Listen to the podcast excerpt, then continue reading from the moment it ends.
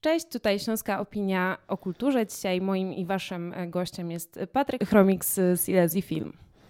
Cześć, witam wszystkich. E, myślę, że wszyscy wiecie, co się stało w nocy z niedzieli na poniedziałek. E, mianowicie po raz już 95. Akademia rozdała swoje nagrody, potocznie zwane Oscarami. No i dzisiaj sobie o tym troszkę porozmawiamy. Ja się nazywam Magda Kwaśniok i miałam zacząć ten podcast tak, że chyba jednak będę trochę narzekać, ale ostatecznie wczoraj nadrobiłam wszystko wszędzie naraz, czyli największego zwycięzcę gali. Yy, no, największego zwycięzcę to yy, z całą pewnością. Film ma 7 yy, Oscarów i boję się, że troszeczkę może wracamy do takiej starej tendencji, że się po prostu wrzuca wszystkie Oscary na jeden film. Jak pamiętasz, może Slamdog ostatnio był takim przykładem. Film był dobry, ale dostał 8 Oscarów. Wiele po prostu małych filmów nie dostało nic. No teraz wszystko wszędzie naraz dostaje 7, czyli najwięcej właśnie od tamtego od tamtego czasu, no ale film jest po prostu bardzo dobry. I on też tak jakby nie wiem, czy też tak myślisz, on ładnie po prostu balansuje się, bo z jednej strony no, nie, jest, nie jest boomerskim filmem na pewno, ale z drugiej strony e, no, jest świetnie zrobiony i jest też taki, myślę, łatwy do przełknięcia dla, dla zdecydowanej większości widzów, mimo tej oczywiście tam pojechanej narracji i, i wyobraźni i tak dalej. E, tak, to zdecydowanie. Mi się najbardziej w ogóle w, e, w takim nagrodzeniu Wszystko Wszędzie Naraz podoba to, że Akademia doceniła ten rodzaj kreatywności, co daje nam trochę takiej nadziei, że, że może skręci w trochę bardziej właśnie oryginalne rejony, że to nie zawsze będą takie typowo oscarowe filmy, które będą główne nagrody wygrywać. No ale żeby było trochę e, porządku, przejdźmy sobie przez, e, przez wszystkie e, kategorie. I jeszcze no tylko dodam, że jasne. wszystko wszędzie naraz to jest, wiesz, komedia science fiction, czyli taki gatunek, tak. który no w ogóle nie jest traktowany poważnie, nie? I w ogóle jest no niewiele, niewiele mm, filmów z tego nurtu, które w ogóle były nagradzane traktowane poważnie, nie? I to nagle jest komedia science fiction, taka stuprocentowa, no i zdobywa wszystko, nie? E, mówiąc złośliwie, to, to jest film, który zdecydowanie lepiej traktuje temat multiversów niż jakikolwiek film e, Marvela, tak. a jednak został doceniony na, na poważnych e, nagrodach, także to zdecydowanie jest, myślę, jakiś, jakiś przełom, ale rzeczywiście chyba nie do końca zgadzam się z, z każdą nagrodą przyznaną temu filmowi. No i właśnie przejdźmy sobie po Jasne. prostu przez, przez te kategorie. Najlepszy film. Wszystko wszędzie naraz, oczywiście. Tak. Konkurencja tutaj była prawdę mówiąc, chyba nie, nie za dobra, poza, poza paroma tytułami, e, no bo e, z, z filmem Wszystko Wszędzie Naraz konkurował między innymi Avatar, mhm. co jest moim zdaniem Avatar osobistym... 2, tak? Avatar 2, tak. E, co jest moim zdaniem dość sporą pomyłką, czy, czy Elvis, czy Top Gun, Maverick. No, te trzy filmy powinny znaleźć oczywiście swoje miejsce w tak, innych kategoriach. Tak, jasne ale może niekoniecznie e, powinny być nominowane do, do kategorii najważniejszej. No ja tutaj e, w kontrze trochę powiem, że boli mnie tak naprawdę tylko ten Top Gun.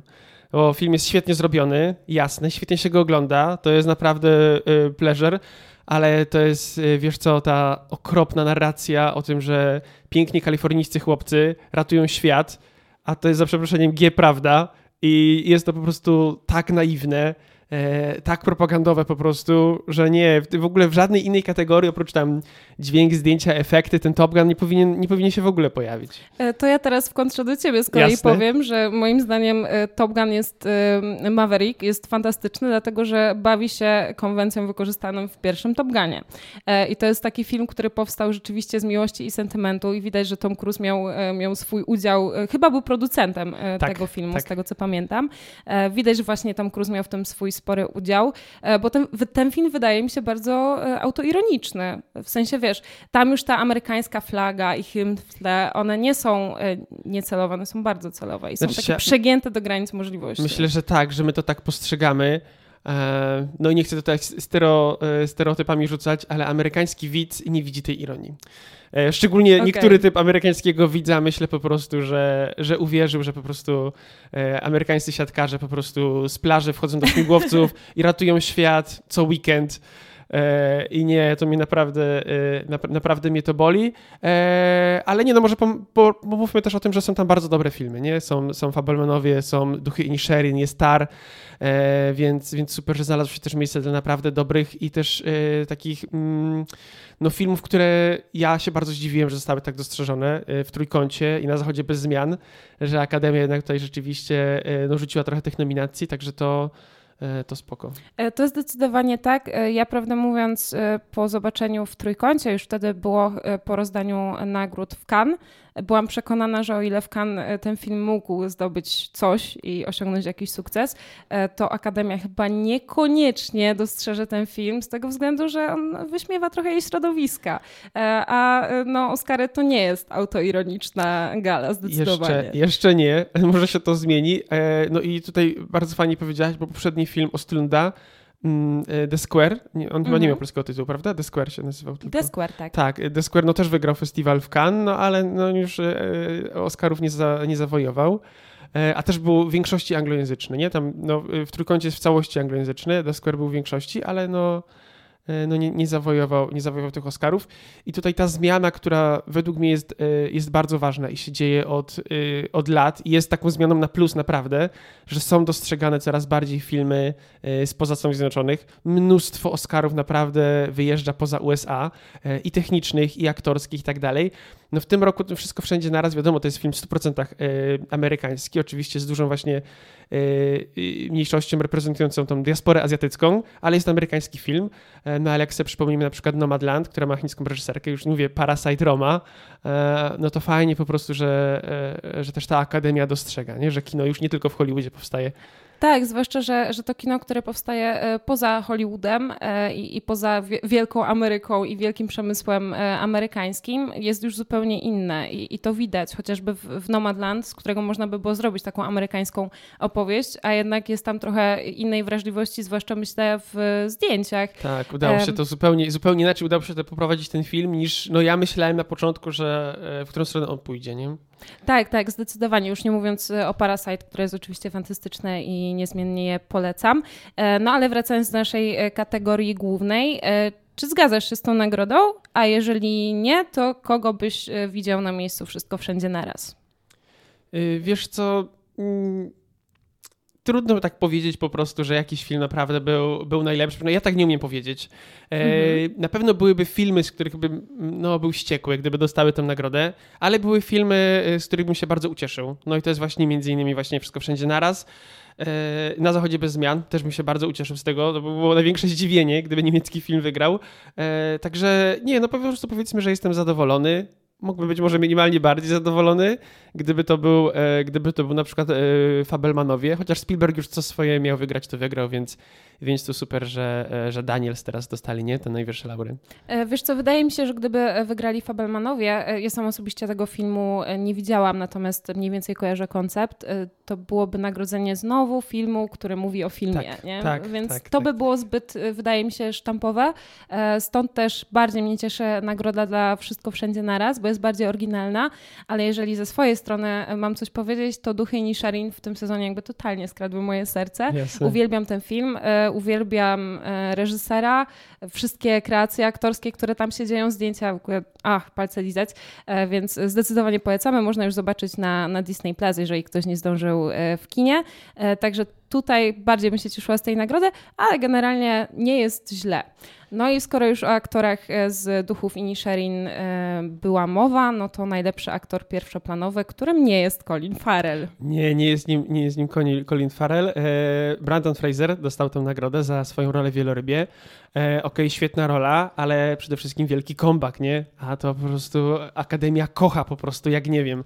Najbardziej kocha, kiedy przeciętny aktor nagle pokazuje, że umie grać i oni są zachwyceni. I to wiesz, Oscara dostała kiedyś Sandra Bullock, mhm. e, tylko dlatego, że kiedyś była, wiesz, komediową aktorką, potem zagrała dramatyczną rolę i po prostu e, skradła wszystkim nagle serca, nie mnie oczywiście, e, no ale naprawdę kochają comebacki. To jest coś, co Akademia naprawdę od lat to się nie zmienia, albo jeżeli aktor po prostu no, występuje ileś dekad, no mamy, mamy aż trzy takie nagrody teraz mm-hmm. w tym mhm. roku, cztery właściwie, wszystkie aktorskie, to są aktorzy, którzy są na ekranach od wielu, wielu, wielu lat, e, no i zostali docenieni. Tak, nie mogę się powstrzymać y, z taką myślą, że są, wiesz, pochwaleni, że byli grzeczni, że czekali uczciwie mm -hmm. na mhm. swoją kolej, E, tak jakąś taką dziwną, e, e, dziwną myśl mam. No ale super, Brandon Fraser e, jest świetny, jest najlepszym punktem tego filmu, e, absolutnie. Ja zaryzykuję, że jedynym dobrym punktem tego filmu, bo przepraszam, ale tutaj już od razu muszę wyleć swoje żale, bo Wieloryb mi się bardzo nie podobał. No, bardzo też nie jestem fanem. No. Tak, no, bardzo mnie nie chwycił za serce ten szantaż emocjonalny, który próbował być uskuteczniony na, na ekranie, w związku z czym rzeczywiście może Fraser jako, jako ten tytułowy wieloryb E, zasługuje na, na wyróżnienie, skoro był najjaśniejszym punktem, ale z drugiej strony mamy tutaj nominowanych, którzy grali równie dobrze i czasami w filmach wybitnych, jak Paul Mescal. Oczywiście, tak. I to była największa niespodzianka dla mnie, jak ogłoszono nominację i też mm -hmm. najcudowniejsza niespodzianka, że Paul Mescal to jest yy, główny aktor z filmu After Sun, dostał tą nagrodę i jak no, oglądałem tę nominację na żywo i po prostu miałem nadzieję, Boże, i teraz nagrodę, nominację dostanie Charlotte Wells za reżyserię After Sun i to będzie po prostu spełnienie marzeń, no ale już bez przesady, niskobudżetowe kino ameryka angielskie jeszcze tutaj nie jest tak mile widziane e, w Hollywood, ale super, że ten Mescal tam był, że się pokazał po prostu no polecam wszystkim, wszystkim After Sun, naprawdę to jest, no być może, być może to jest najlepszy film zeszłego roku. E, tak, mój zdecydowanie, mój zdecydowanie ulubiony, w zasadzie tego roku, bo, bo w tym roku chyba była polska premiera. E, kinowa e, była w tym roku. Tak, tak, więc wydaje mi się, że, że trafi gdzieś tam pod koniec tego roku do mojego osobistego rankingu najlepszych, najlepszych filmów. Ja na początku byłam bardzo rozczarowana, że Paul Mescal wychodzi ostatecznie bez nagród, ale potem sobie uświadomiłam, że ej, ale jakby to jest i tak świetny ukłon w stronę nie tylko samego aktora, ale też całego filmu, że on znalazł się wśród y, nominowanych i chyba już przestałam liczyć y, na cud, że otrzyma nagrodę, bo tak jak mówisz, y, miejsce takiego kameralnego kina chyba jednak jest poza Oscarami dalej. Wiesz co, Masz rację, ale cały czas sobie przypominam przecież, że Oscara kiedyś wygrało Moonlight, więc wszystko jest możliwe. Tak, to prawda, wszystko jest możliwe. No, nawet y, plakaty wyglądają bardzo podobnie, więc może to by było całkiem, całkiem przyjemne e, nawiązanie. E, no więc jeżeli ja bym miała ocenić e, tę kategorię, no to moim wymarzonym zwycięzcą byłby Paul Mescal, a schodząc na ziemię chyba jednak Colin Farrell. Chociaż tutaj mamy, pojawia nam się w tej kategorii pierwszy wielki przegrany, czyli Austin Butler, który zgarnął absolutnie wszystkie nagrody w tym sezonie tak. za rolę Elvisa w Elvisie. E, no a Oscara ostatecznie zabrakło. Ja to właśnie był mój typ. Ja byłem pewien, że Butler dostanie tą nagrodę, bo yy, wiesz, te filmy, filmy biograficzne są bardzo często nagradzane. Chyba dwa lata temu E, Rami Malek dostał za rolę mm -hmm. Freddy'ego Merkurego. No więcej tych biografii było. Zawsze jest to coś, szczególnie jeśli jest to postać taka, wiesz, naprawdę rozpoznawalna przez Amerykanów i kochana przez Amerykanów, a Elvis to jest w ogóle, wiesz, jakiś inny, inny w ogóle wymiar, tak? To nam się w ogóle nie śni, kim jest Elvis w Stanach. To są po prostu jakieś no, zobaczamy z kursu, ale ja byłem pewien, że właśnie, że właśnie dadzą tę nagrodę Butlerowi. Może się nawet cieszę ze, z tego Frasera trochę bardziej, E, bo Butler będzie miał jeszcze, to jest dobry aktor wydaje mi się, on naprawdę będzie miał okazję jeszcze, żeby się, e, żeby się pokazać. Nie żeby Fraser już teraz zakończył karierę swoją, ale E, ale spoko. Cieszyłem się, przemowa była super, także... Tak, no wiadomo, że Akademia nas trochę tak bierze pod włos, no bo trudno jest krytykować nagrodę za pierwszy czy, czy drugi plan w roli męskiej, skoro obydwóch panów wyszło na scenę i zaczęło płakać ze wzruszenia. E, I nawet jeżeli człowiek się z tym tak podskórnie nie zgadza do końca, no to i tak miło jest zobaczyć e, Brendana Frasera, który po latach, wielu, wielu latach wraca i, i rzeczywiście zrobił, zrobił świetną e, rolę. E, no dobrze, no to teraz najlepsza aktorka pierwszoplanowa, czyli kolejne wielkie zwycięstwo Wszystko Wszędzie Naraz. Tak, Michelle Yeoh, która mm, teraz nie chcę tutaj skomać, ale wydaje mi się, że była w ogóle pierwszą e, aktorką azjatyckiego pochodzenia, nominowaną w tej kategorii w ogóle. No jeżeli raz na pierwszą, pierwszą wygraną też. No wspaniała przemowa. Także tutaj coś, coś cudownego. Bardzo fajna rola. I tutaj znowu, tak jakby pamiętajmy o tym, że to jest komedia science fiction, a to są kategorie aktorskie, które ten film zdominował totalnie i nominacjami, i, i właśnie statuetkami. Także spoko. Ja się cieszę, ja się cieszę z tej historii. E, i z tego, że tutaj kolejny raz aktor y, urodzony poza, e, poza USA dostaje tę nagrodę i wychowywany też e, poza USA, także, także naprawdę spoko.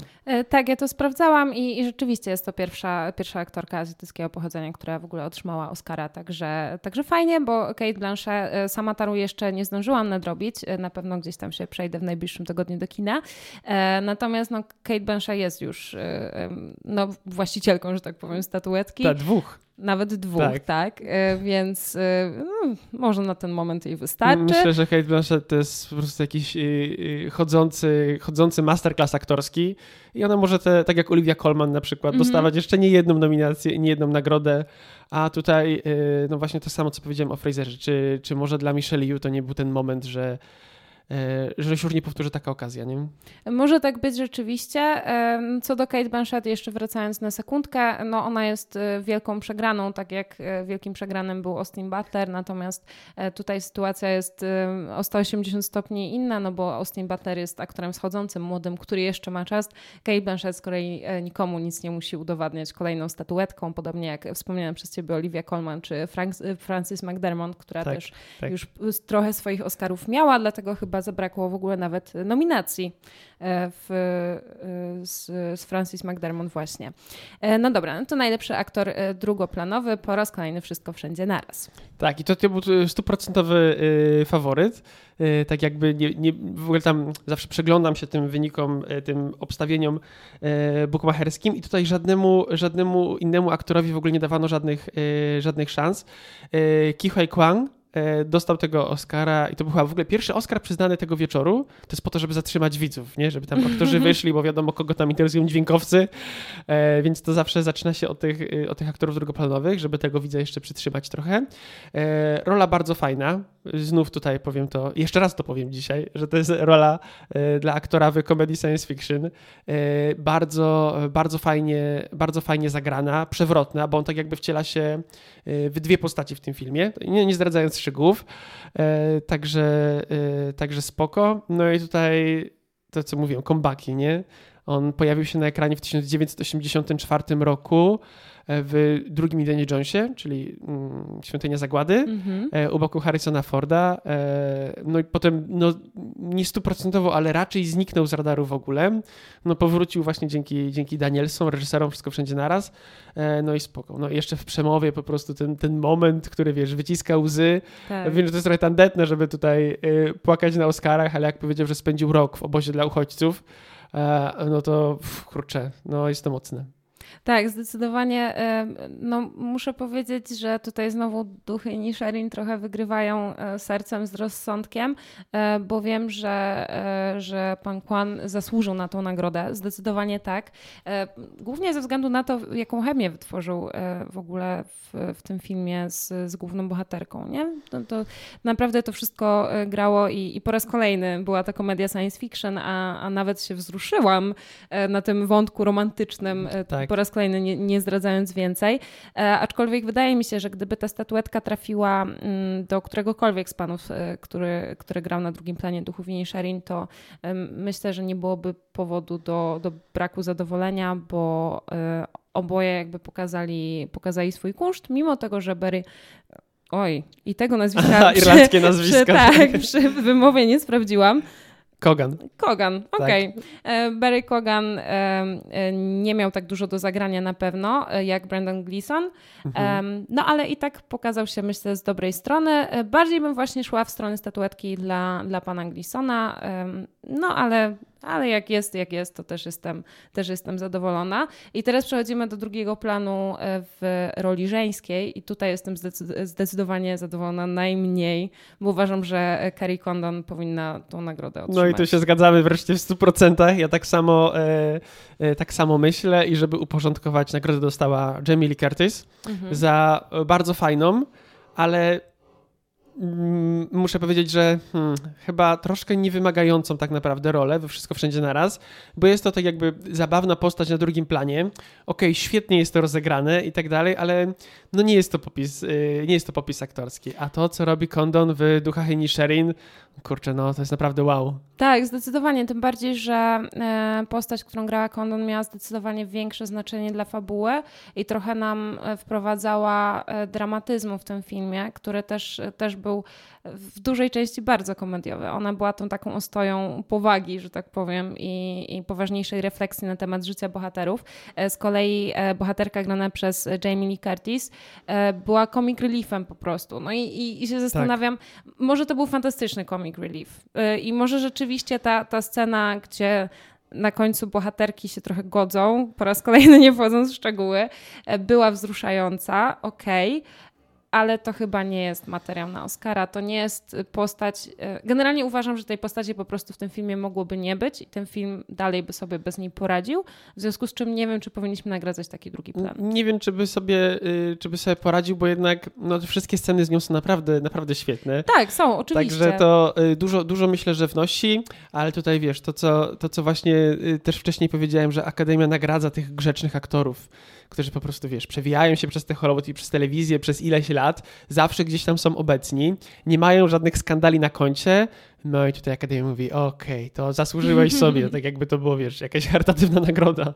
Tak, zdecydowanie. Jeżeli już miałabym nagrodzić Wszystko Wszędzie Naraz e, również za, za drugi plan w roli e, żeńskiej, to, to raczej nagrodziłabym aktorkę, która odgrywała córkę głównej bohaterki, e, czyli Stefani Su. Tak.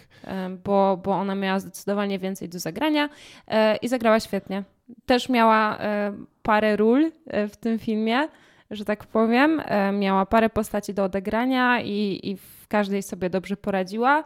E, także jeżeli już wszystko wszędzie naraz, to chyba jednak nie Jamie Lee Curtis. Jasne, ale tutaj też, yy, jak już zamykając te aktorskie kategorie, jeszcze fajnie, że wiesz, znalazły się w tej kategorii najlepsza aktorka drugoplanowa trzy aktorki niebiałe co wiesz, -hmm. no parę lat temu, y, tak jakby dwie dekady temu to było zupełnie nie do pomyślenia, nie? Bo mamy y, Stefani Su, mamy Angelę Bassett, mamy y, Hong Chao, to są aktorki z Czarnej Pantery 2 i z Wieloryba.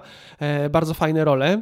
No szczególnie właśnie mnie cieszy tutaj ta rola właśnie Angeli, nagrodzenie, nominowanie tej roli Angeli Bassett w, w mm, filmie Marvela.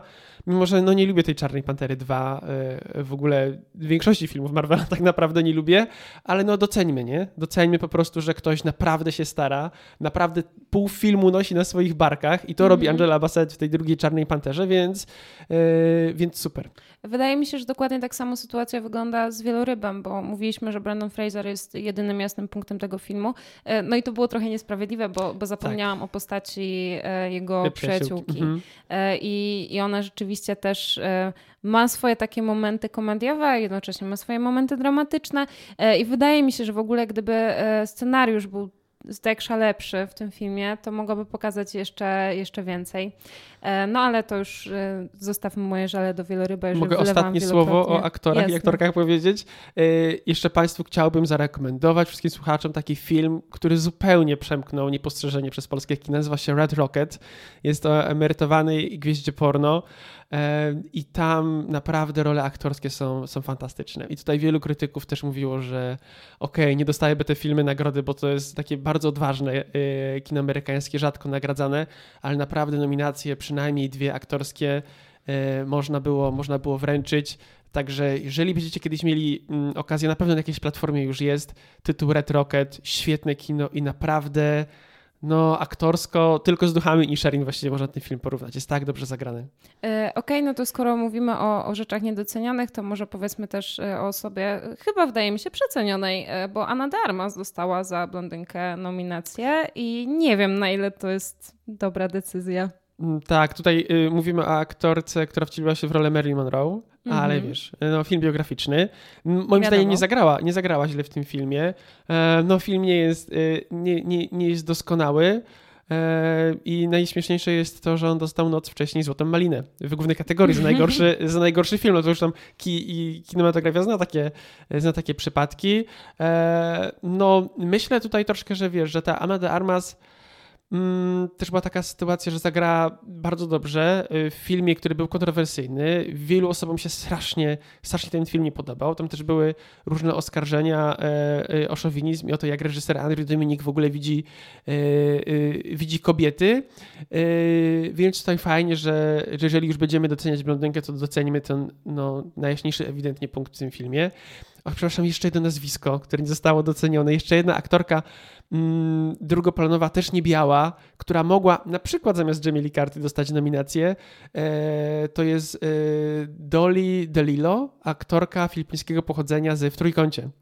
Tak, tak, tak. Która oczywiście. absolutnie tak jakby dominuje trzeci akt tego filmu no jest, jest, jest bezbłędne. Słuchałem waszego podcastu, wiem, że nie podobał wam się do końca ten trzeci akt, no ale przyznacie, że ona po prostu no, robi coś niesamowitego, ta dziewczyna w tym filmie. E, tak, to prawda. E, żeby był porządek, mi się ten trzeci akt nie podobał, e, bo trochę mi chyba odstawał od całej konstrukcji filmu, e, natomiast e, sama e, postać oczywiście była fantastycznie odegrana i, i to, co było przez, przez tę postać pokazane, to odwrócenie roli, w którym white privileged guys się nie tak. odnajduje E, I sam fakt, że, e, że tą rolę odegrała osoba reprezentująca mniejszość, to mm -hmm, też mhm, było bardzo mm -hmm. wymowne i wydaje tak. mi się, że, że taki był cel w ogóle reżysera, znając przynajmniej jego, jego dorobek artystyczny. E, rzeczywiście mogłaby otrzymać nominację. Wydaje mi się, że te, też ta nominacja byłaby bardzo zasłużona, ale trochę zwolniliśmy przy tych kategoriach aktorskich, więc trochę Dobra. muszę spokojnić. I tak. Najlepszy reżyser. No i tutaj mamy duet Dan Kwan i Daniel Scheinert. Tak, tak przepraszam, że tu mówiłem kilka razy Daniels, oczywiście chodzi o tych dwóch panów, którzy mają e, Daniel na imię, no i to był, to był pewniak, tak jakby, nie? Zresztą każdy, kto, no, kto widział e, Wszystko Wszędzie Naraz, no musi potwierdzić, że jednak akurat te nagrody za montaż czy za reżyserię są bardzo Są bardzo, słuszne. bardzo słuszne, tak. tak, to prawda.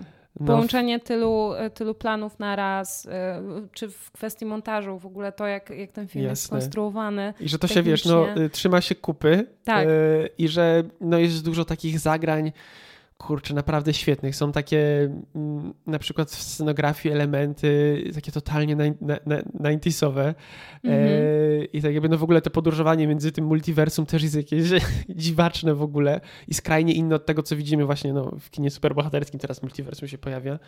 E, więc to jest coś zupełnie innego i naprawdę pomysłów reżyserskich tam jest tyle, że wiesz, no to musiały być naprawdę tysiące godzin takiego czystego kmienienia, nie? I ślęczenia nad storyboardem po prostu, żeby to wszystko miało, żeby to wszystko miało ręce i nogi, a ma. E, tak, zdecydowanie. Jeżeli chodzi o, o pomysły reżyserskie, myślę, że wszystko wszędzie naraz mogłoby tymi pomysłami obdzielić 15 innych filmów.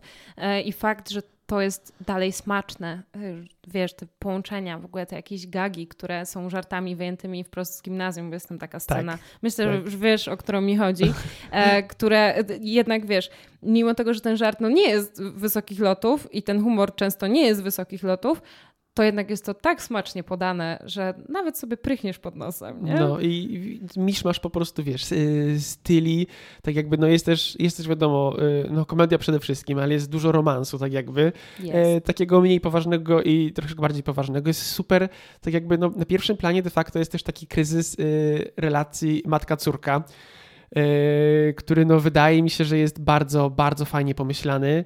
E, no więc udało się to naprawdę wyreżyserować. E, kurczę, no tutaj nie było, nie było wątpliwości, że to jest ta nagroda. E, zdecydowanie jest zasłużona, bo wydaje mi się, że przez ten pryzmat multiversów i, i takiej właśnie sci-fi komedii udało się przekazać dużo takiego przesłania zupełnie uniwersalnego. Tak jak mówisz, e, mi się najbardziej wybił na, na pierwszy plan e, ten wątek kryzysu relacji między matką a córką, który przez te właśnie wszystkie podróże i, i motywy sci-fi został pokazany w bardzo nieoczywisty sposób. No już mieliśmy dużo tego płaczliwego kina, że o, my się kłócimy, ty bierzesz narkotyki, o najgorzej dalej. Typu, nie wiem, e, Mój piękny syn na przykład. Mhm.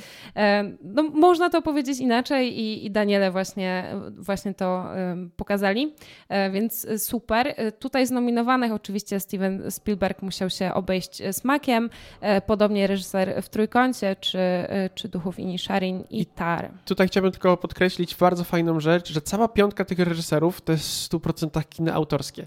Oni są wszyscy scenarzystami tych filmów e, i to nie jest po prostu tak, że tutaj y, jest to jakaś wielka rzadkość w Hollywood, ale no w Europie to jest standard. W Stanach oczywiście y, znacznie, znacznie rzadziej. A tu jest piątka twórców, którzy to są naprawdę ich historie, tak?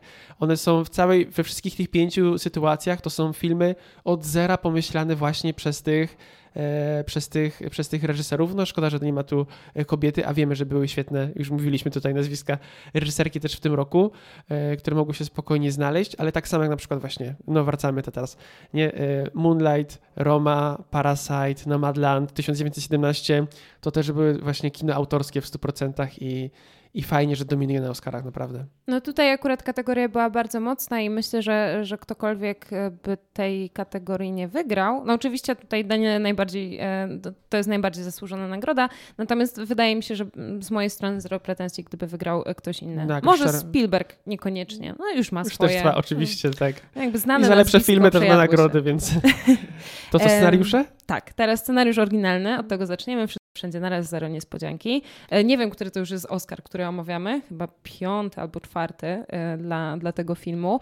E, w konkurencji Duchy Nisherin Tar w trójkącie i Fabelmanowie, czyli mamy w zasadzie powtórkę mamy z jeden... kategorii reżyserskiej. Tak, i to są też te same, te same nazwiska, nie? Bo tak. tak, jak, tak jak mówiliśmy, to jest kino autorskie. Jedyne tutaj, mm, znaczy się, no nie wyjątek, ale y, mała różnica jest przy Fabelmanach, gdzie razem ze Spielbergiem scenariusz napisał Tony Kushner. On też pisał ze Spielbergiem West Side Story. E, no i to jest też super, super historia, bo to jest e, autor Aniołów w Ameryce, jednej z najpopularniejszych w ogóle sztuk amerykańskich ostatnich dekad. E, no i tak jakby no na stare lata powiedzmy sobie znalazł sobie ciepłe, ciepłe miejsce jako nadworny scenarzysta Spielberga, no i super, bo, bo robią, robią naprawdę świetne filmy, więc fajnie.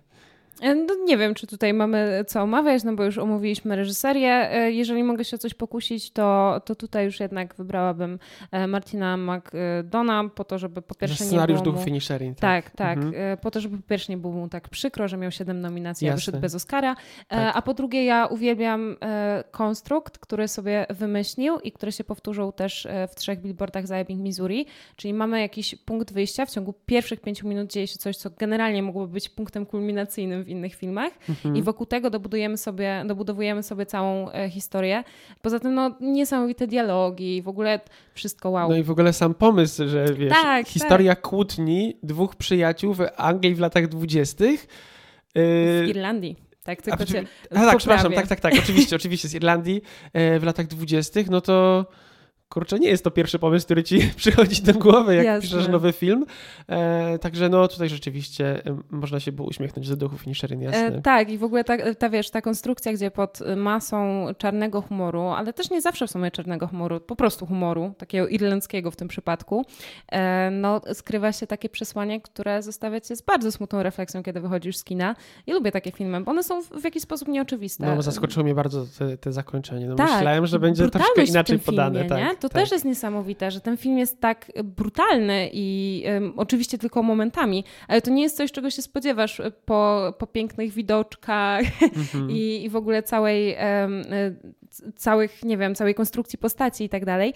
E, natomiast e, sam ten punkt wyjścia, o którym, o którym już wspomnieliśmy, czyli po prostu rozmowa dwóch mężczyzn, którzy mówią do siebie, no ja cię już po prostu nie lubię, nie będę chodził z tobą do pubu o 16 codziennie, e, wokół którego budujemy cały film, całą historię przez pryzmat, którego po pokazujemy kwestię wojny domowej w Irlandii, która wtedy trawiła ten kraj, brak perspektyw w małych miejscowościach, no masa rzeczy się tam tak, dzieje. Także za scenariusz tutaj rzeczywiście z tych, z tych nominacji dla Duchu Finisherej, no to to jest największy, największy smutek, nie? że tutaj nie wyszli z Oscarem. Tak, tak, to zdecydowanie. E, dobra, teraz scenariusz adaptowany i tutaj e, przyznaję się zwycięzcą jest film, którego nie widziałam. W ogóle nie wiem, czy była jakaś dystrybucja w Polsce. On miał tylko na festiwalu pokaz, ale okay. myślę, że teraz po tym Oscarze, no może tam, wiem, że jest dystrybutor, który tak jakby jakby to powiedzieć delikatnie, ma dojścia do tego filmu, ale nie wierzy w jego sukces komercyjny, mm-hmm. bo już go kiedyś miał wprowadzić, no ale zniknął z line-upu. Film się nazywa Woman Talking.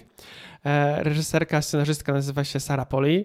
Film jest świetny. Film jest naprawdę bardzo dobry, jest też bardzo trudny. Jest to 90, nie, nawet więcej, prawie dwie godziny ma ten film. Są to kobiety, które siedzą w stodole, w nieokreślonym miejscu i czasie, w ultrakonserwatywnej e, społeczności, mm, w której zdarzyła się straszna, straszna tragedia e, i one po prostu siedzą w stodole i zastanawiają się, co z tym, co z tym zrobić. Także też pomysł po prostu jakiś no mało filmowy, na podstawie książki właśnie też kanadyjskiej, a prawdziwa historia wydarzyła się mm, tutaj teraz nie chcę się pomylić, na pewno w Boliwii i wydaje mi się, że to była społeczność yy, yy, menonitów, mhm. taka bardzo, bardzo ultrakonserwatywna i naprawdę te wydarzenia mm, pokazane w filmie miały miejsce. Rzeczywiście kobiety opuściły tą Mm, tą społeczność po tym, co się stało. No nie wiemy, jak do tego doszło, ale no, film jest naprawdę świetny. Aktorki, siedem aktorek po prostu siedzi e, na stogach siana albo beczkach i gadają. W takim razie tutaj muszę Ci zaufać, bo tak jak mówię, nawet nie miałam okazji e, tego filmu zobaczyć, ale jeszcze tak porządkując, kiedy mówiłam o ewentualnej e, nominacji w tym roku dla Francis McDermott, miałam na myśli właśnie e, ten film, bo gdzieś tam pamiętam, że przed przyznaniem nominacji była trochę Ona w tym tam wyścigu. gra na drugim planie, ale ma bardzo małą rolę. No były aktorki pierwszoplanowe, które się naprawdę dużo nagrały w tym filmie. Miały też dużo, dużo cięższe role, ale McDormand też była producentką tego filmu. Mhm. Więc była Czyli... nominowana za, bo on był też nominowany w kategorii najlepszy film. E, tak, tak, był, oczywiście. E, z nominacji, oczywiście na zachodzie bez zmian. E, I tutaj wydaje mi się, że dość sporym zaskoczeniem jest to, że, że ten film nie otrzymał tego Oscara, bo w poprzednich nagrodach zgarniał bardzo dużo statuetek. W Bawcie na pewno rozbił bank, że tak powiem. No i co? No i na zachodzie bez zmian oczywiście otrzymał Oscara, to już trochę mało, mały spoiler, za film nieanglojęzyczny, międzynarodowy. Tak, trzy, trzy, trzy Oscary dostało, ale wiesz ja tutaj myślę, że to był ten moment, kiedy naprawdę można było nagrodzić w kategorii nieaktorskiej kobietę, która mhm. napisała świetny tekst. Wiesz, no książka, ja tej książki nie czytałem, ona jest dosyć, y, dosyć długa. Trzeba, no tak sobie wymyśliła, że ją przerobi po prostu na dwugodzinną rozmowę. E, ona bardzo ambitnie do tego podeszła. Świetnie jest ten film napisany. E, no i nie mieliśmy żadnej kobiety nominowanej w tej drugiej kategorii mm, scenariuszowej i żadnej w kategorii reżyseria, więc to już naprawdę po prostu no, szczególnie, że nie było, nie było tutaj scenariusza, którym moglibyśmy powiedzieć wprost, że na pewno jest lepszy, bo no nie jest. Więc to absolutnie, absolutnie się cieszę, że, że wygrała Sara Polej tę kategorię. Tak, tym bardziej, że wydaje mi się, że na Zachodzie bez zmian e, w wersji książkowej to jest dość e, wdzięczny materiał, w, takim sensie, że łatwo przekładalny na, na ekranizację. E, więc skoro mówisz, że tutaj z, z tekstu podstawowego wyszło coś takiego jak rozmowa po prostu dwugodzinna kobiet zamkniętych w stodole i, i że to jest super, no to ci ufam, wierzę i możemy, możemy przechodzić dalej. Chociaż nie, bo jeszcze dość mnie zszokowało to, że e, nominowany w tej kategorii jest Top Gun. Nie, daj spokój. Nie, daj spokój. Tam jest jeszcze pięciu scenarzystów chyba. Tak, tak jest, jeden, no. jeden pisał scenę walki myśliwców, drugi pisał scenę siatkówki i no, bez przesady. Trzeci o nie, przepraszam, w, w Top Gun Maverick akurat jedyne, czego mi brakowało, to scena plażówki grana w jeansowych spodenkach. tak, Tego akurat nie jest było. Jest tam jakiś inny sport, prawda? Jest e, futbol amerykański A, tak, chyba, tak, tak, mi się tak. wydaje. No. Chyba było albo rugby, albo futbol amerykański. E, nominowane też było Glass Onion, e, film z serii na noże. Nie widziałam drugiej części, widziałam tylko pierwszą. Nie, tutaj jest przesadzona ta nominacja zupełnie. No okay. ale okej. Okay. No, no dobrze, no to po raz kolejny ci ufam, bo akurat z tej kategorii filmów widziałam zdecydowanie najmniej, bo tylko na Zachodzie bez zmian i Top Gun Maverick, który I tam jest jeszcze nominowany film Living i też jest ta kategoria przesadzona. Okej, okay. E, dobra, no to może najlepsza charakteryzacja jej fryzury, tutaj bez, e, bez żadnej niespodzianki, wieloryb. Tak, oczywiście. wygrywa wieloryb, no i to jest takie duo właśnie y, aktor i charakteryzacja. I w zeszłym roku mieliśmy to samo duo, ponieważ Oscara dla najlepszej aktorki dostała Jessica Chastain za rolę w filmie Oczytami Faye i też dostał ten film e, nagrodę za charakteryzację, a to właśnie ona była charakteryzowana. No i tutaj jest e, e, bardzo podobna sytuacja, nie? Tak z ciekawostek mogę powiedzieć, bo już nawiązywaliśmy do Złotych Malin. Złotą Malinę otrzymał Tom Hanks za najgorszą rolę drugoplanową. E, tak. Otrzymał również honorową nagrodę najlepszej, nie, najgorszej pary i to był Tom Hanks plus lateks na jego tak. twarzy. E, to tak a propos właśnie charakteryzacji e, i, i Złotych Malin. E, jeżeli chodzi o konkurencję w tej kategorii, no to mamy Batmana, Elvisa, Czarną Panterę i na zachodzie bez zmian. Szkoda mi trochę Batmana, bo, bo to dobry film jest, super bohaterski. Tak, i, ko i, kolejny, y, i kolejny właśnie to jest taki film, o którym myśleliśmy, nie? że tam no, mocno, mocno zadziała, e, tylko się zastanawialiśmy, czy aktor, e, czy Akademia się przekona do filmu superbohaterskiego, no bo takim jest Batman. No przekonała się mhm. do Jokera parę lat temu, więc myśleliśmy, że ten Batman tutaj no, będzie bardziej zauważony, no szczególnie za zdjęcia. Myślałem, że będzie nominacja, no nie było jej. No i tutaj za charakteryzację też nie było Oscara. Ona trafia do tego wieloryba. Tutaj można bardzo długo rozmawiać właśnie o tych kontrowersjach wokół tych no, strojów pogrubiających. E, tak. Poza A... tym e, tutaj też jest taka kontrowersja, że Brandon Fraser gra osobę homoseksualną z tak. otyłością. Ani nie ma otyłości, ani nie jest osobą homoseksualną. Tak. E, w związku z czym tutaj rzeczywiście kontrowersji wokół wieloryba było sporo. No, nie będziemy to brnąć, ale dla tych Państwa, którzy nie widzieli wieloryba, no i sobie myślą, dlaczego po prostu nie mogli zatrudnić aktora z nadwagą, no to nie ma takich aktorów, którzy mają taką nadwagę jak, jak, jak Charlie, główny bohater Wieloryba. No być może takich ludzi nawet nie ma, bo tam jest wręcz groteskowa, tak, ta, e, ta tusza. Mhm. E, więc tutaj no, no też trudno po prostu było, było e, taki casting zorganizować. To zdecydowanie, e, ja tak trochę żartem, może czarnym humorem trochę powiem, że dobrze, że tej roli nie otrzymał Christian Bale, bo obawiam się, że, że mógłby tak. próbować się doprowadzić prawda, do tego stanu zdrowotnego. Natomiast jeszcze wracając do, do Batmana, szkoda mi jest tego filmu, bo to jest świetny film superbohaterski, który w zasadzie filmem superbohaterskim nie do końca jest, i właśnie dlatego jest, e, no moim zdaniem powinien być bardziej doceniony. Szkoda mi Roberta Pattinsona, bo to też dobra rola jest i jego rola w Lighthouse przede wszystkim wesz, przeszła bez echa i to jest no w ogóle tak. chyba najbardziej skandaliczny brak ostatnich lat Akademii, Oczywiście, że no, ani Willem Dafoe, ani Robert Pattinson nie, no, nie otrzymali wiesz, znowu nominacji. Kino, znowu kino gatunkowe, nie? Lighthouse był horrorem takim pełnokrwistym, no Akademia bardzo ciężko, bardzo ciężko po prostu jej nagradzać jakieś, jakieś filmy gatunkowe. Też w tym roku był świetny horror mm, Nope nie dostał, nie dostał e, nawet jednej nominacji, chociaż jak Oscary się zaczynały takim montażem najlepszych filmów minionego sezonu, no to Nope rozpoczynał ten e, montaż, co było takie hmm, i dziwne trochę, ale okej, okay. fajnie też jakby sobie przypomnieć, nie, że były dobre filmy, których Akademia z różnych powodów nie nominowała. Także niestety, no niestety dla horrorów zawsze bardzo trudno o nominacje, a szczególnie aktorskie a trzeba się napracować, nie? Nie jest tylko krzyczenie, naprawdę się trzeba napracować. Świetni aktorzy grają teraz e, e, w horrorach. Mieliśmy Florence e, Pugh w mm, Midsommar. Mhm. Tak, mieliśmy też świetne role na przykład w, w Hereditary w obecności i tak dalej. E, no, w Wikingu też e, oczywiście. od Edgarsa, tak. czy, czy w Czarownicy, tak? The Witch. Bajka mhm. ludowa. Tak, tak, tak, z Nowej Anglii, no. Tak, tak, właśnie. No, bardzo mi szkoda właśnie tego typu produkcji, bo jest to kino niby horror, ale jednak bardziej artystyczne i niezależne. Zdecydowanie Lighthouse to jest jeden z najlepszych film w ogóle ostatnich lat.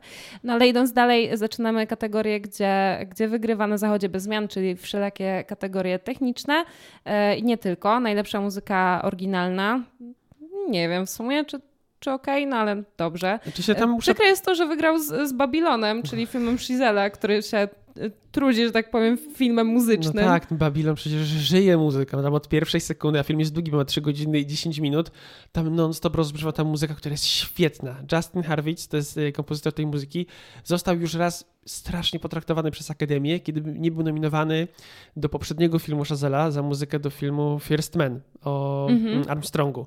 Tam była świetna muzyka, nie dostał nawet nominacji. Ja byłem pewien, że on dostanie tego Oscara za tę muzykę do Babylonu. Dostał tego Globa no muzyka jest fantastyczna. To, co się dzieje na tych płytach po prostu tego Babilonu, e, no to jest po prostu sztos. Te utwory tak jakby z tego, z tego filmu już pracują samodzielnie, po prostu są remiksy, są grane po prostu w radiu i tak dalej, i tak dalej. E, no z całą sympatią dla na zachodzie bez zmian tutaj naprawdę ta, ta statuetka powinna pójść do Babilonu. E, ja myślę, że tutaj kompozytor trochę padł ofiarą niechęci Akademii do Shizela, bo, bo przecież no, pamiętamy sławetną pomyłkę, której niedawno obchodziliśmy jakąś okrągłą rocznicę z La La Land. Moonlight, tak. E, no i generalnie te jego filmy są dość, dość mocno pomijane. First Man, z tego co pamiętam, dostał chyba tylko jakieś Oscary techniczne, między innymi za realizację dźwięku, z tego co pamiętam, bo tam rzeczywiście rzeczywiście cały plan aż trzeszczał. No tak, tam jest przecież ta scena, mm, jak jest ten lot, właśnie nie ten właściwy lot na Księżyc, chyba tylko ten próbny lot, który, który się nie zakończył lądowaniem, no to ten dźwięk po prostu to jest, mhm. to jest nie do wyobrażenia sobie. Jak się ogląda w kinie ten film, no to cała scena po prostu jest zbudowana na, e, na, na tym dźwięku. E, to wtedy jeszcze były te, rozdzielone były te kategorie montaż dźwięku i montaż efektów dźwiękowych, ale tam był bardzo, e, no, no fenomenalna była praca wykonana. Tak samo jak przy 1917, czy przy, przy różnych innych filmach, gdzie rzeczywiście ten dźwięk, no wow. No dobrze, skoro wspomniałeś 1917, to może troszkę przejdźmy dalej. Najlepszy film międzynarodowy na zachodzie bez zmian. E, no i ja chyba trochę padłam ofiarą tego, że e, zobaczyłam ten film w takim ciągu filmów wojennych, które postanowiłam sobie nadrobić. Tak. I zobaczyłam go e, chwilę przed 1917. Są podobne, tak, filmy są, są podobne. podobne. nie tylko właśnie w kwestii tematyki pierwszowojennej, która jest, wydaje mi się, jednak traktowana po macoszemu w kinie wojennym. Raczej skupiamy się wokół II wojny światowej, ewentualnie konfliktów amerykańskich typu wojna w Wietnamie. Natomiast no, bardziej mi się podobał 1917 i wydaje mi się, że trochę mi to rzutuje na ocenę samego na zachodzie e, bez zmian. Oczywiście Oscar za film międzynarodowy zasłużony, natomiast y, nie wiem, czy to taki znowu wybitny film. Znaczy się, ja się bardzo, e, bardzo się też cieszę, że tutaj wiesz, kolejne nagrody tak jakby y, no, nie trafiają do, do Amerykanów, tylko wiesz, mamy y, niemieckiego kompozytora, mamy czeskich i niemieckich scenografów, którzy dostali nagrodę do tego, do tego filmu, także super, że jest to doceniane i że wiesz, no, eksperci od, od sztuki filmowej naprawdę na całym świecie się uczą w różnych szkołach, pracują przy różnych filmach, w różnych innych krajach i niczego im nie brakuje do tego poziomu amerykańskiego, co właśnie widać po, po właśnie na zachodzie bez zmian. No ja się cieszę z tej nagrody, film jest fantastyczny. Gdyby wygrało Blisko albo IO, też bym się cieszył, bo to był właśnie ten polski kandydat, IO nominowany tylko w tej kategorii E, najlepszy film międzynarodowy, e, ale z tej, z tej statuetki też się bardzo cieszę. No film mi się bardzo podobał. Na Zachodzie bez zmian otrzymał zresztą, e, jak już mówisz o, o nagrodach z innych kategorii, chociażby nagrodę za najlepsze zdjęcia, więc to też jest, myślę, dobra informacja. No, sam, sam film zdecydowanie jakby można polecić. Jest dostępny na Netflixie, zresztą to jest film produkcji Netflixa, tak. więc można sobie zerknąć w wolnej chwili na platformach streamingowych. Nie wiem, na ile miał szeroką dystrybucję w kinach. No, sytuacja była taka, że nie miał prawie, prawie w ogóle, ale teraz pojawiło się światełko nadziei. No, nie mogę jeszcze tutaj dużo powiedzieć, ale proszę się odświeżać strony katowickich kin studyjnych, bo jest szansa, że, że będzie można przeżyć ten film na dużym ekranie. No ja na pewno pójdę na kolejny seans, bo też go no, się rzeczy widziałem w domu na Netflixie i no nie da się tak naprawdę, umówmy się, docenić yy, dźwięku, jak się ogląda w domu. Obojętnie jaki się ma sprzęt, no to jednak w kinie taki film jak Top Gun Maverick, Maverick na zachodzie bez zmian, no dopiero wtedy wiemy o co chodzi, nie? Więc mam nadzieję, że się pojawi rzeczywiście, rzeczywiście w kinach e, ponownie szybko na zachodzie bez zmian. Będzie można przeżyć tą historię e, w kinie. No, może tobie się nawet ten film wtedy bardziej spodoba? Myślę, że tak, bo zdecydowanie zdjęcia wyglądają bardzo obiecująco, ale tak jak mówisz, niezależnie od tego, jaki masz sprzęt w domu, to jednak jest zupełnie inna jakość niż e, jakość kinowa. Bardzo się cieszę, że w ogóle zrobiłam sobie na, na Top Gun Maverick taki wypad piątkowe, wiesz, czułam się bardzo amerykańsko, idę sobie, Absolutnie, tak. Ten film tylko tak można oglądać. Tak. No świetne to było, naprawdę. Tak. E, czułam się jak moi rodzice w latach 80 no, ta, ta, pierwsza scena, kiedy tak. Tom, Cruise, y, Tom Cruise wsiada do tego nowego samolotu, kurczę, to jest tak nakręcone po prostu. Tak, jak że... jedzie motorem i ma dokładnie tą samą kurtkę, no. wygląda dokładnie tak samo jak x lat temu. Tak. No, świetne, świetne rzeczy. E, więc rzeczywiście przejdę się na pewno na, na, na zachodzie bez zmian. E, jeszcze tylko tak wytłumaczając moją antypatię, nawet nie antypatię do tego filmu, bo bardzo mi się ten film podobał, natomiast tak jak mówię, no, trochę mi rzutuje na to fakt, że zbiłam sobie dwa bardzo podobne filmy, gdzie są nawet bardzo podobne sceny. E, mam jedną taką scenę, e, która się wiąże z udziałem szczurów. I prawdę mówiąc, nie jestem przekonana, w którym to było filmie. To jest bo... 1917. Okej, okay, okej. Okay. Ale było też coś takiego, w...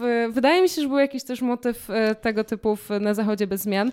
E, no nie wiem, w każdym razie wygląda na to, że muszę sobie ten film e, gdzieś tam odświeżyć. Ja na pewno pójdę do kina, jeszcze tylko kończąc, kończąc o, tym, o tym filmie Wątek, jest jedna scena, która myślę, że wszystkie te cztery Oscary, które dostało na Zachodzie bez zmian podsumowuje. Nie wiem, czy pamiętasz, jest taka no dla mnie mistrzowska scena, kiedy na pole bitwy wjeżdżają czołgi. Mhm. I wtedy wiesz, zdjęcia no, są takie, że po prostu klękajcie narody, muzyka działa w 100%, yy, scenografia też, bo oni siedzą w okopach i te okopy, okopy są naprawdę wykopane, tak samo jak w 1917 tak, były. Tak. Także wszystko po prostu, co w tym filmie, no i scenariusz też, bo tam jest tak skonstruowane napięcie, tak to jest wszystko poprowadzone, Także przynajmniej na te 15 minut tej sceny właśnie z tymi czołgami koniecznie, koniecznie muszę to zobaczyć w kinie. Zdecydowanie, jeżeli chodzi o konstrukcję scenariusza i napięcie, e, to książka kończy się jeszcze bardziej dramatycznie. E, nie, nie wiem, czy czytałeś, ale no, kończy się jeszcze bardziej jeszcze bardziej bezsensowną śmiercią. Nie, nie, nie czytałem tak to, książki, ale tak widziałem inną ekranizację, w której właśnie chyba jest, te, chyba jest to zakończenie, o którym mówisz. E, no, to tyle. To, to tyle, okej. Okay. E, najlepszy montaż, wszystko wszędzie naraz, tu nagroda w pełni, w pełni zasłużona. Nie było, nie było w ogóle Nie było żadnej tej... konkurencji, myślę. No myślę, gdzie, tu jest konkurencja Elvis. No proszę. Dzisiaj film, nie, jest, nie. film jest fajnie, jest, jest bardzo fajnie zmontowany. W ogóle te, tam specjaliści przyznają te nominacje. To jest też bardzo ważne, że yy, tak jakby nie wszyscy członkowie Amerykańskiej Akademii głosują na to, kto będzie nominowany. Wszyscy głosują, kto wygra ale nominacje przyznają tylko specjaliści, czyli na przykład tylko montażyści przyznają te e, nominacje za montaż, dlatego to no tak jak już wcześniej zresztą powiedzieliśmy, nie? Ta nominacja już bardzo często jest takim wyznacznikiem i często poziom jest tak wyrównany, że tutaj no, decydują właśnie jakieś tam mm, no, mniej, mniej, mniej ważne czynniki, nie? Takie e, bardziej subiektywne.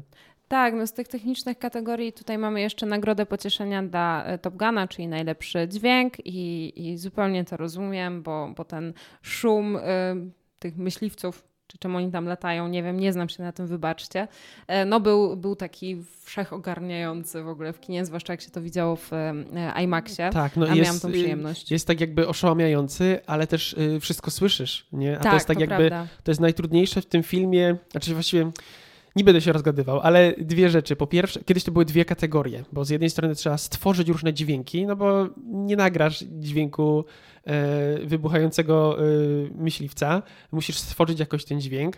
Mm, I po drugie, musisz tak jakby wszystko to łącznie tak jakby e, tak zmiksować, żeby siedząc w kinie jednocześnie słyszałaś e, muzykę, działa muzyka tak jak powinna, dźwięki, żebyś wiedziała co się dzieje, bo no nie wszystko jest w kadrze, plus jeszcze dialogi, plus dźwięk przestrzenny i tak dalej, i tak dalej. I akurat w to boganie, no naprawdę, wszystko, wszystko po prostu działa jak powinno. W ogóle ten film jest zrealizowany technicznie na, na absolutnie najwyższym poziomie, ale za najlepsze efekty specjalne nagrody nie został, bo tutaj zwycięzca mógł być tylko jeden, po raz kolejny nagroda pocieszenia, Awatar Istota y, Wody. Tak, no i tutaj, tak jak powiedziałaś, zwycięzca mógł być tylko jeden, w ogóle te pozostałe, pozostałe kategorie, no mogło ich, y, nominowanych w ogóle y, mogło nie być. No na pewno, na pewno, czy się komuś podobał e, Avatar 2 czy 1, nieważne, e, no na pewno trzeba powiedzieć, że w kategorii efekty specjalne wyznacza standardy i nie tylko takie standardy, którymi będziemy podążali teraz za rok, dwa, ale standardy naprawdę na, na dekady do przodu, bo tam ta praca, która jest wykonana, w ogóle znowu tutaj wracam do tego wątku, że kolejna statuetka, y, kolejne statuetki uciekły ze Stanów Zjednoczonych, powędrowały do twórców y, nowozelandzkich, y, którzy doświadczenie zdobywali wcześniej jako mm, asystenci przy Władcy Pierścieni. Więc oni teraz już są tak jakby pełnoprawnymi twórcami tych efektów specjalnych.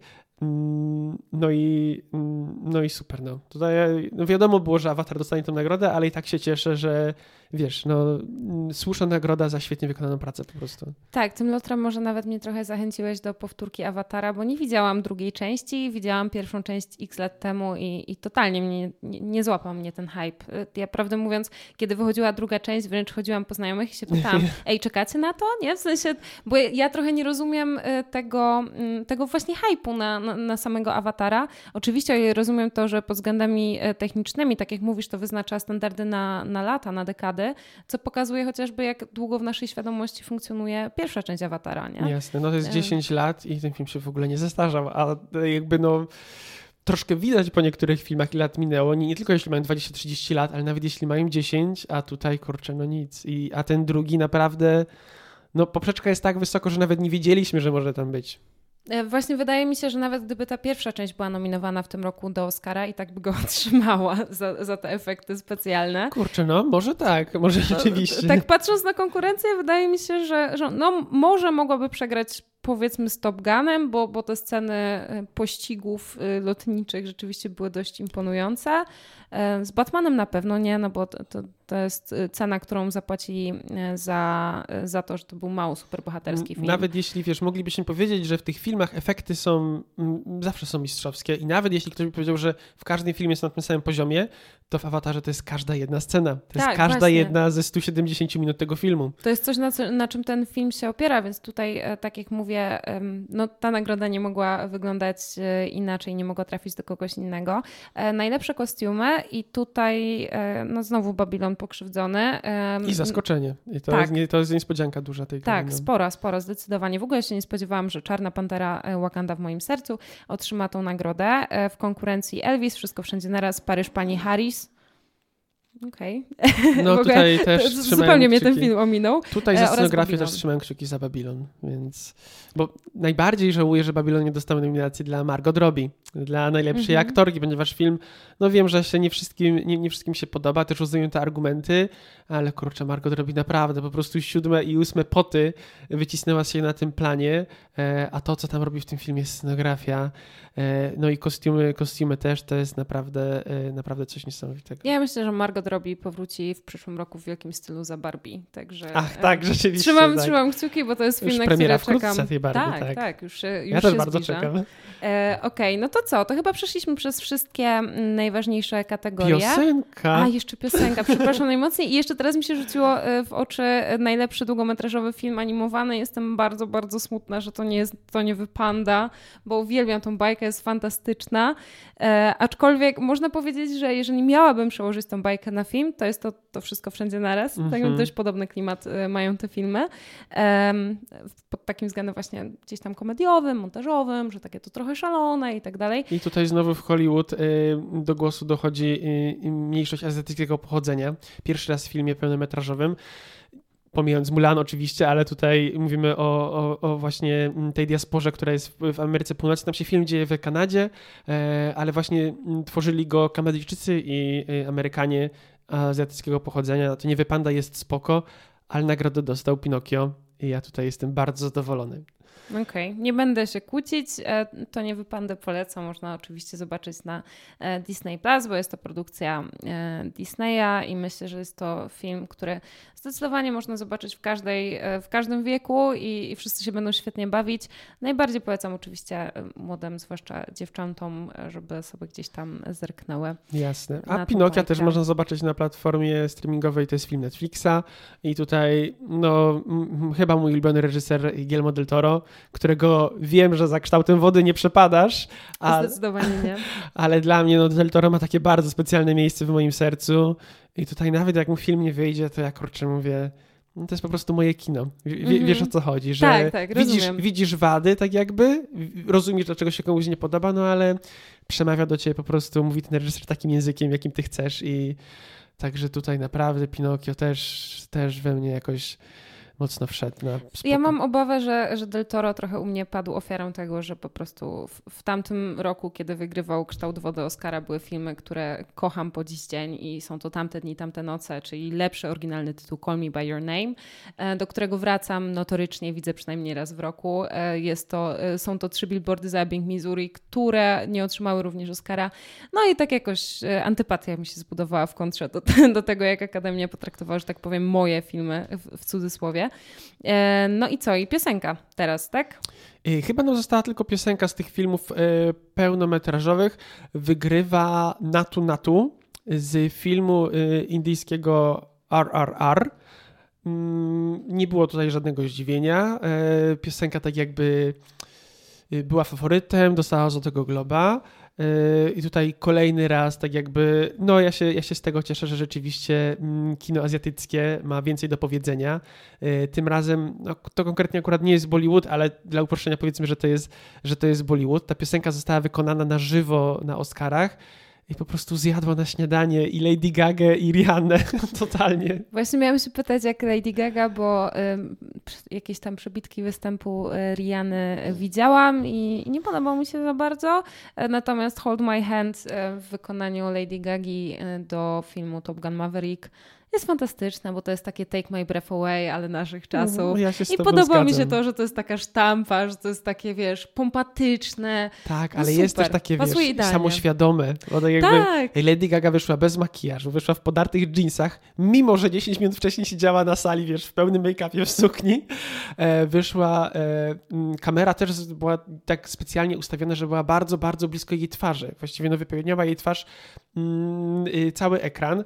E, było widać, że śpiewa, że śpiewa na żywo, e, że świetnie sobie po prostu radzi z tym utworem, który napisała, który zna świetnie. E, także ten moment wyszedł e, super, a Rihanna wyszła kiczowato. No. Okropny jest ten numer z tej Czarnej Pantery. On w filmie nawet ma ręce i nogi, bo tam tak jakby w tej scenie, w której jest użyty na końcu filmu, okej, okay, to wszystko fajnie tak jakby działa. To jest też ważny ten wątek właśnie, że piosenka jest dedykowana Chadwickowi Bosmanowi, który grał Czarną Panterę. W Czarnej Panterze aktor tragicznie umarł w bardzo młodym wieku, no ale piosenka się nie broni zupełnie. Ten występ był okropny po prostu. Tam chcieli zrobić taką Wakandę na tej scenie, no nie wyszło to, wyszło to mega słabo. Także tutaj, o ile na Super Bowl tak jakby Rihanna dała, dała radę, no to tutaj nie, zupełnie, zupełnie A też nie według wszystkich, bo niektórzy bardzo ją krytykowali za ten występ, także, także tutaj są różne za to na Super Bowlu, tak? Tak, No to tak. co dopiero ten, to jest naprawdę nie do porównania. No ale skoro już wywołałeś kwestię gali, e, jak wiem, e, oglądasz galę tak. Oscarowe, jesteś jednym z tych e, przeżytków, reliktów, które dalej siedzą od wielu, w nocy i od oglądają. Wielu, od wielu lat.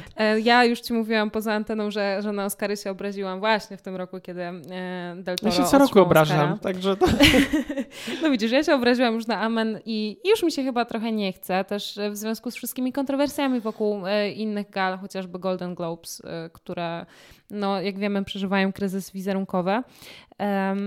No i zmierzam tutaj do takiego pytania, czy, czy kogoś w ogóle obchodzi to, o czym rozmawiamy już prawie godzinę, nie? Czy kogoś jeszcze w ogóle Oscary obchodzą i to już tak tytułem podsumowania? Mm, wiesz co, tutaj ja często słyszę te pytania i myślę, że naprawdę, że naprawdę tak, że marka jest po prostu tak wyrobiona, że wbrew pozorom te kontrowersje tak jakby no tylko zwiększają tak jakby ten, e, ten hype. W tym roku oglądalność była o 2 miliony w samych Stanach, o 2 miliony więcej widzów niż e, w zeszłym roku. No dzięki tej okropnej akcji w zeszłym roku pewnie no tam niektórzy liczyli, że będzie powtórka, to nie mówmy o tym nawet, mm, ale myślę, że nawet jeśli nie sama gala, która ok, jest męcząca, jest długa, 3,5 godziny miała ta, a już była pozbawiona wszystkiego, totalnie była ścięta do zera właściwie, miała 3,5 godziny, to myślę, że o tych Oscarach, yy, Oscarach się naprawdę mówi. I ja, wiesz, pracując w kinie, ludzie naprawdę na drugi dzień yy, słyszą po prostu w wiadomościach pierwszą wiadomość, wszystko wszędzie naraz pytają o ten film.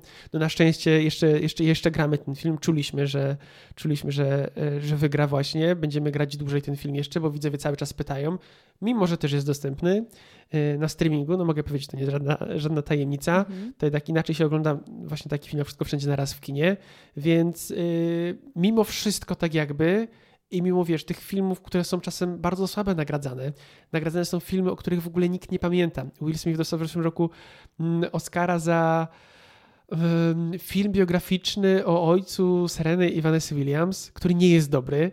E, już nikt tego filmu nie pamięta w ogóle, nawet nie pamiętam jak on się nazywa. Um, także dużo jest takich, wiesz, filmów. Potem na przykład, no, jak się przygotowywałem, sięgałem na przykład do tam gali sprzed 4-5 y, lat i mówię, no dobra, pamiętam ten film, okej, okay, nie, jest, nie jest tragiczny, ale, ale zupełnie, y, zupełnie po prostu przeminął, ale te, te kategorie właśnie mm, główne mimo wszystko, mimo wszystko działają. Mamy to szczęście, że raczej prawie co roku są nagradzane bardzo dobre filmy. Nawet jeśli nie najlepszy wygrywa, to ogólnie poziom myślę, że myślę, że nie jest, y, że nie jest najgorszy, także to też Y, to też jakoś dobrze rokuje na, na przyszłość. No ja co roku narzekam Okrętne na to, to było, że... przepraszam. nie ma problemu, jakby odpowiedziałeś na moje pytanie, e, czyli, czyli Oscary jednak są ważne i, i, i dla nas, i, i, dla ludzi. No, że dla nas to oczywiste, no bo tak jak mówię, już rozmawiamy o tym, o tym godzinę. E, no ja co roku powtarzam, że nie, w ogóle te Oscary to nieważne, a potem z, z wypiekami na twarzy sprawdzam rano, czy, czy moje filmy otrzymały e, nagrody. Co roku się rzecz jasna trochę zdenerwuję, trochę się ucieszę. No różnie z tymi proporcjami oczywiście, oczywiście bywa E, natomiast tak jak mówisz, wydaje mi się, że jednak jest to jakiś wyznacznik dla nas, nie? W sensie chociażby z punktu widzenia marketingowego. Mm, Dużo łatwiej jest zaprosić widzów na, na film, który co prawda swoją premierę miał jakieś pół roku czy x miesięcy temu, jak chociażby Wszystko Wszędzie Naraz, tak. bo przecież jest już od dłuższego czasu na platformie streamingowej tak. na Amazon Prime, bo też tutaj no, nie ma żadnej tajemnicy, gdzie, gdzie, gdzie to się znajduje. Można to zobaczyć w streamingu już od dłuższego czasu, co dopiero w kinach. To, to już naprawdę bardzo dawno temu w, w kinach ten film się pojawił. Wydaje mi się, że w lipcu albo w czerwcu, ale nie, jest, nie jestem pewien. Na tak, to długo, był jakiś to taki tak. letni film właśnie. Mhm, to, to było tak. coś, coś na przełamanie tego sezonu ogórkowego, którego tak. zawsze doświadczamy co roku. E, no a poza tym właśnie, no, wydaje mi się, że Oscary to jest taki moment w roku, e, po którym zawsze jest smutno bo, bo kończą się te filmy lepsze. I za no chwilę będą wesoło, bo się e, zaczynają komedie nowe, z białym tak. plakatem. Aha, aha no, o tym no, mówisz, oczywiście. Sensie, niestety, nie? niestety tak, już właśnie dostałem od dystrybutora wczoraj takiego maila. Ja po prostu był taki plakat, że tak jak powiedziałaś, komedia romantyczna z białym plakatem i naprawdę tak. myślałem, że to jest żart. Film ma w ogóle też opis jak żart i tytuł, nie będę mówił, co to jest nawet. Wyglądało to tragicznie i mówię, aha, czyli już po wszystkim. I teraz trzeba czekać no tak przynajmniej do maja, żeby, żeby właśnie nowe filmy, takie naprawdę ciekawe, no nagrodzone w przyszłym roku, umówmy się, e, weszły do kin, ale no my się staramy akurat i myślę, że u mnie w kosmosie e, no nigdy nie ma takiej sytuacji, żeby nie było na co przyjść. No gramy też zawsze filmy, które ja na przykład myślę, że, e, że za rok, za rok właśnie będą nominowane i cały czas właśnie też ciśniemy te bardzo dobre filmy nominowane w tym roku, właśnie Tar, Wszystko Wszędzie Naraz i ogramy cały czas, bo widzowie cały czas też pytają o ten film, więc zapraszam. No cóż, no właśnie, zapraszamy do kin studyjnych. E, zawsze miło się przejść. To nie tylko kino Kosmos, ale też kino e, Światowit e, i Rialto.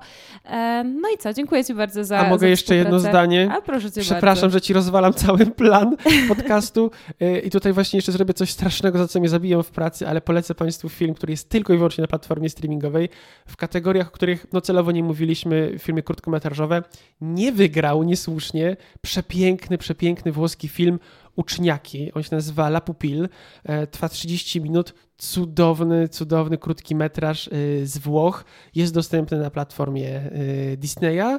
Także jeśli też Państwo mają takie myśli, jak tutaj właśnie Magda, że no po co, jak to są filmy nagradzane, to właśnie dlatego, żeby takie filmy jak La Pupille zostały dostrzeżone, żeby ktoś je mógł zobaczyć i wzruszyć się Także odsyłam Państwa do filmu y, sióstr y, Rochwasher z Włoch i świetnego metrażu krótkiego La Pupille. Rzeczywiście mi się rozwaja cały plan, no ale ja jeszcze powiem, że e, pełnometrażowe dokumenty można zobaczyć również na platformach streamingowych, między innymi film Nawalny i Wulkan Miłości. Nawalny to jest w ogóle film produkcji HBO. Także tak. odsyłamy też e, nie tylko do kina, ale i na platformy streamingowe. I z tych dwóch bardziej polecam Wulkan Miłości jednak. Okej. Okay. No a Nawalny akurat otrzymał Oscara. No i mieliśmy o tym nie mówić, a jednak e, mówimy. E, dobra, to jest już naprawdę ostatnie zdanie. Zapraszamy do kin studyjnych. E, obserwujcie, co tam jeszcze możecie nadrobić z Oscarów. Jeszcze sporo do nadrobienia jest. Ze swojej strony niezmiennie od tygodni polecam After Sun, który dostał tylko jedną nominację i to aktorską, ale nie słuchajcie Akademii czasami, bo, bo trzeba szukać też dalej. Tak, i Paul Mescal i Charlotte Wells, reżyserka tego filmu, jeszcze mają przed sobą naprawdę wiele wiele, wiele, wiele lat życia i mnóstwo, mnóstwo filmów, na które będziemy czekać. Tak, mam taką nadzieję, że rzeczywiście Paul Mescal e, dostanie trochę więcej e, angażów teraz, angaży. E, no tak, w każdym razie moim gościem był dzisiaj Patryk Chromik i co, ja nazywam się Magda Kwaśniak, a to było omówienie Oscarowe. Dziękuję za zaproszenie, do usłyszenia.